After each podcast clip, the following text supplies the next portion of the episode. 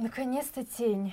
А я тебе говорила, Ася, что лучше бы мы остались дома. Да, пускай нам было бы, как ты говоришь, скучно, но зато никто не мог бы получить тепловой удар. Мы можем пойти на задний двор, где стоят скульптуры. Там обычно прохладно. И вообще, если бы ты не полезла к мраморщикам и не стала бы разговаривать с ними целых 40 минут, никому не стало бы плохо. Между прочим, ты... А, смотри! Куда? Да вот же, во двор. Роман Иванович не запер калитку. Побежали. Посмотрим, что привез из Италии папа на этот раз. Сколько здесь всего нового! Мусь, это же Венера, да? Точно, она. Но нам было бы неплохо где-то присесть, не заморав при этом юбки. Ты не видишь никакой коробки или более-менее чистого постамента, где мы сможем передохнуть? Не, -а. Обычно двор полон ящиками и брезентом, а сейчас что-то подозрительно чисто. Да и постаменты, по крайней мере те, которые я вижу, тоже не очень большие. Хотя... Гляди, совсем рядом с тобой, справа. Где? Ой, ничего себе! Что это за гигант эдакий под брезентом?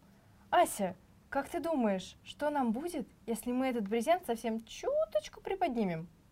Ну, если в прошлый раз, когда я подговорила Марию с Живани напугать Романа Ивановича, папа нас обеих оставил дома вместо ужина Юрия Степановича, то мне сдается, что особо ничего и не случится. Тогда иди сюда и хватай край брезента вместе со мной. Взяла? Да. Аккуратно поднимаем. Какая красота! Это же слепок Давида Микеланджело. Да. Помнишь, как мама показывала нам его карточку в альбоме? Конечно, помню. Слушай, а ты не хочешь забраться под брезент? А зачем? Ну, посидим в тишине, в темноте. Тем более, если сюда кто-то придет, то нас и не видно. Ну, давай.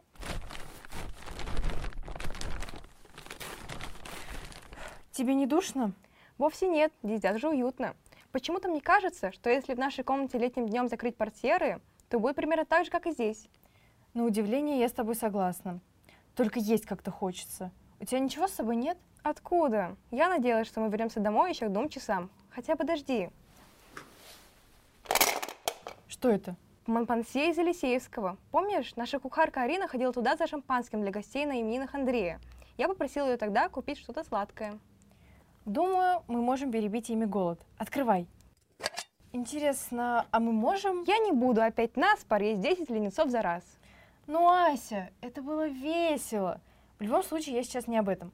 Тебе никогда не приходила идея того, что статуи тоже хотели бы попробовать Монпансье из Елисейского? Ты о чем?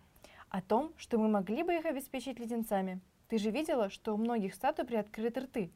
Так почему бы не положить туда конфеты? Я согласна, побежали. Анастасия, Марина, как вы здесь оказались? Я буду жаловаться вашему отцу. Шпионите? Ну, это грех небольшой. Тем более кажется, что одна из девушек сама проявила к нам с вами интерес. Здравствуйте, господа. Вы случаем не заблудились? Вам помочь?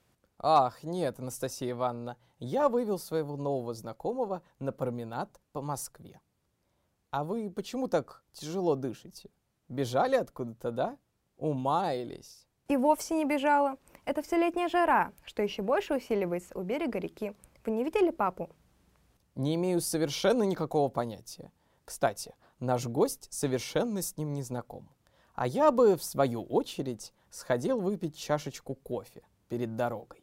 Так что ж, Анастасия Ивановна, может быть, развлечете гостя рассказом об Иване Владимировиче и заодно проведете его по бульвару?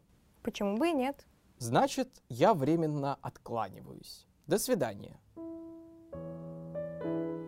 Как я могла слышать из вашего разговора с Романом Ивановичем, вы уже знаете, что мой отец буквально болел музеем все время его строительства.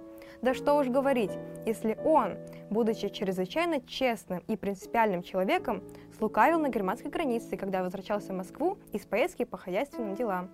Представьте себе, что папе понадобилось привезти специальную машинку для стрижки газона около музея. Это сейчас они продаются на каждом углу, а в начале прошлого века их можно было только специально заказывать за границей. И вот, однажды вечером, сразу после ужина, он начинает раскладывать свои покупки.